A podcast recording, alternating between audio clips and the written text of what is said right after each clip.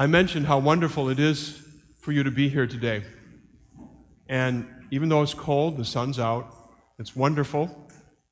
And I noticed too that there are many family members who've come back, friends who have come back to be here this Easter. Maybe this is the first time that you've been back since the pandemic began. Whatever it is, if you're a guest, however you've gotten here, we are so glad that you are a part of this Easter celebration. So, what do we do? What do we do on Easter Sunday? Well, let's see. Besides get chocolates from the Easter Bunny, right? And we have a good meal. We're together with family and friends, hopefully. And we also do this we reflect upon the resurrection of Jesus. And I was thinking about that in preparation for today.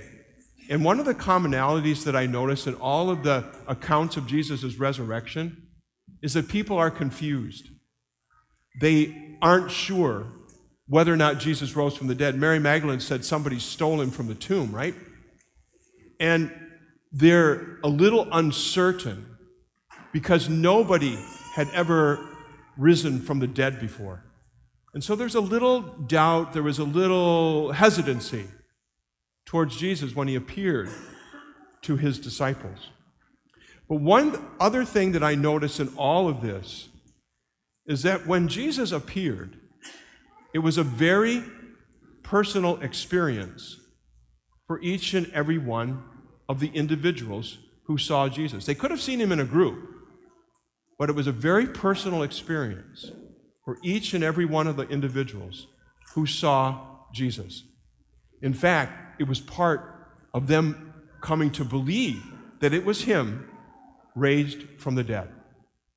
So I thought about my own experience, and I'd like to share this one with you today.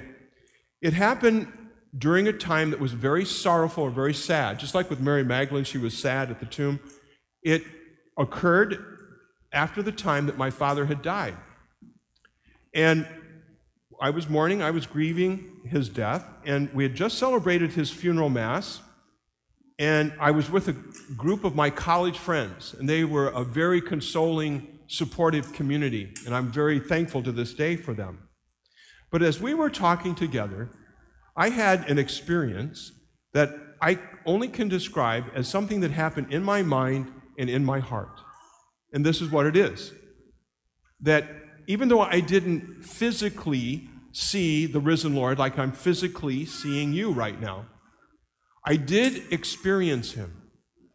And within my mind and within my heart, I was sure, I was certain that Jesus had risen from the dead, just like he said he would, just like what was prophesied about him.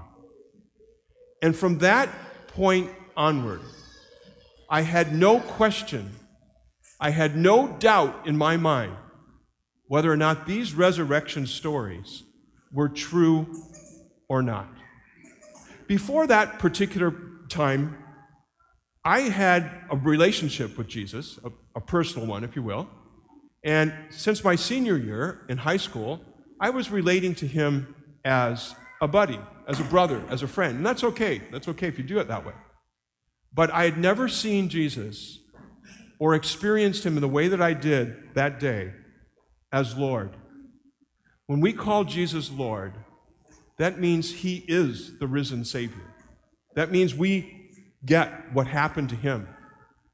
He is Lord of heaven and earth. He is Lord of the living and Lord of the dead. Jesus rose as he said. So after that, after that, that experience I just shared with you, it was the epicenter of the earthquake that continues to tremble in my life. And it's a game changer. It's a game changer. I stand before you today because I can profess with my heart and speak from my mind that Jesus is risen from the dead just as he said he would. And there were many who actually experienced him as he appeared to them. And people like me, well, he didn't have to physically appear, but he was there that day. as I was grieving my dad. And like Peter in the Acts of the Apostles today, that first reading, I'm here to tell you as well, to share with you my experience of the risen Lord. Now, in doing that, I'm not trying to separate myself from you or say, look what I experienced. No, no. And you might be already thinking, well, I never had that kind of experience. What's wrong with me? Or oh, that'll never happen in my life. You know what? It doesn't matter. It doesn't matter. We experience the risen Lord in different ways. I shared with you mine, but there are different ways that we do. And the Lord does, Jesus does come to you in a very personal way. Sometimes it's in, in a, a very significant moment in your life, like the death of my dad. Or it can become a significant moment in your life because all of a sudden, wham, there he is. And you see him in whatever way he shows himself to you. But you know, it's not complicated. This is not complicated. Because just think about how Jesus appeared to others, like his disciples, after he rose from the dead.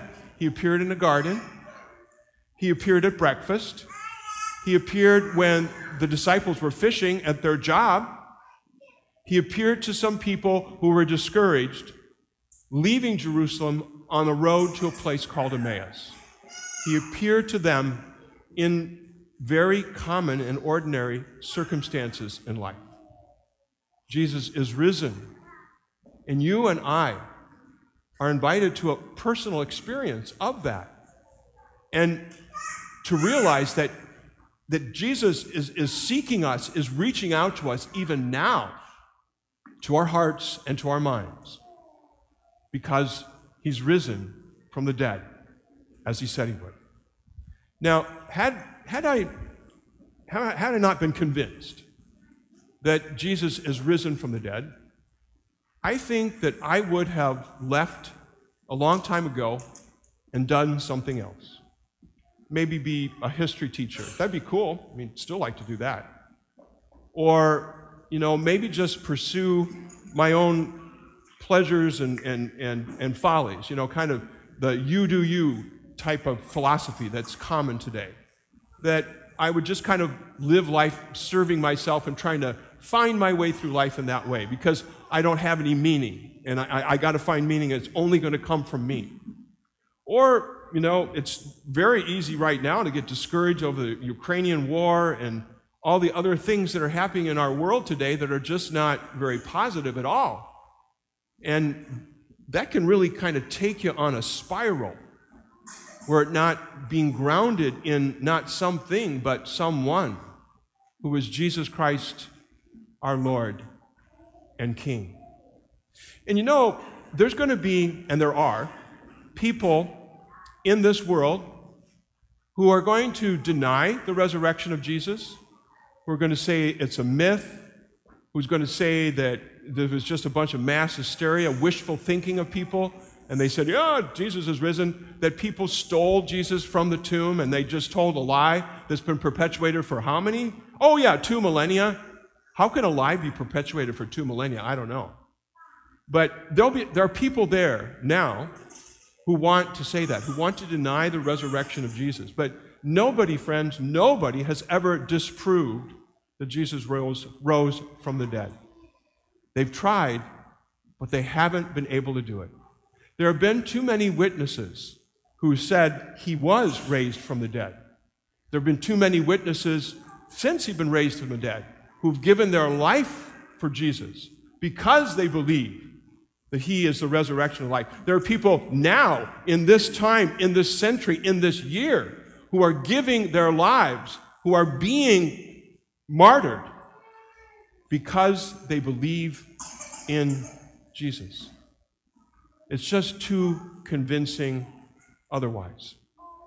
But we can be misled by people who want to disprove. We can be misled by people say, I have a better way. I have a better political way. I have a better economic way. And if you don't follow me, I'm going to cancel you. I mean, people have been canceled because they're Christians, because they believe in the resurrection of Jesus. And there can be dictators and potentates and other kinds of leaders who will impose themselves and impose their will upon people, maybe upon you, and make life very hard for you. if you say, if you believe that Jesus is risen from the dead. That can happen, that has happened, and that will happen. But I tell you what, anyone who opposes Jesus as being raised from the dead, anyone who tries to say it's folly, it's, it's a drug that you're using to make yourself feel better, one thing that's really scary for folks who take that position is that Jesus did die on the cross. And by the way, we have all kinds of historical evidence of that. Jesus did die on the cross, which was the worst form of capital punishment that the Romans could impose upon another. That's how Romans controlled people with fear of death, with fear of that horrible pain that you would experience on the cross. And the fact that Jesus died on the cross and then rose from the dead is very scary to individuals who want to control, who want to deny Jesus, who he is, and what he did. Because Jesus is never and has never been conquered by death. He rose from the dead. Death has no more power over him at all. And that's scary to people because you can't control believers who go to the cross and say, Jesus, our Lord and Savior, suffered and died for me and rose from the dead. It's scary because you can't control what Jesus did. That after he died, he rose and said, Come follow me, come after me, believe in me, and you will live eternally with me in heaven. And no one can deny that of you. No one can take that away from you. There can be hardships, but no one can control or cancel out Christ. He died, He rose. He is Lord of heaven and of earth. We can put and stake our lives upon Him, the one who frees us from death. So, brothers and sisters,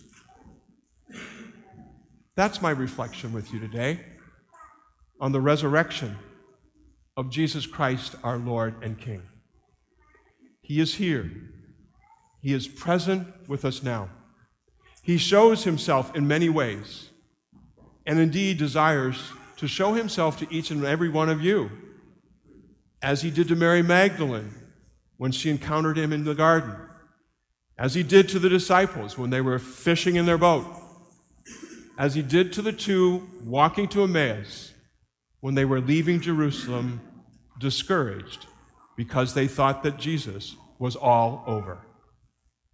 He's here. He's with us as he said. Let us rejoice and be glad in it and seek him with our minds and our hearts.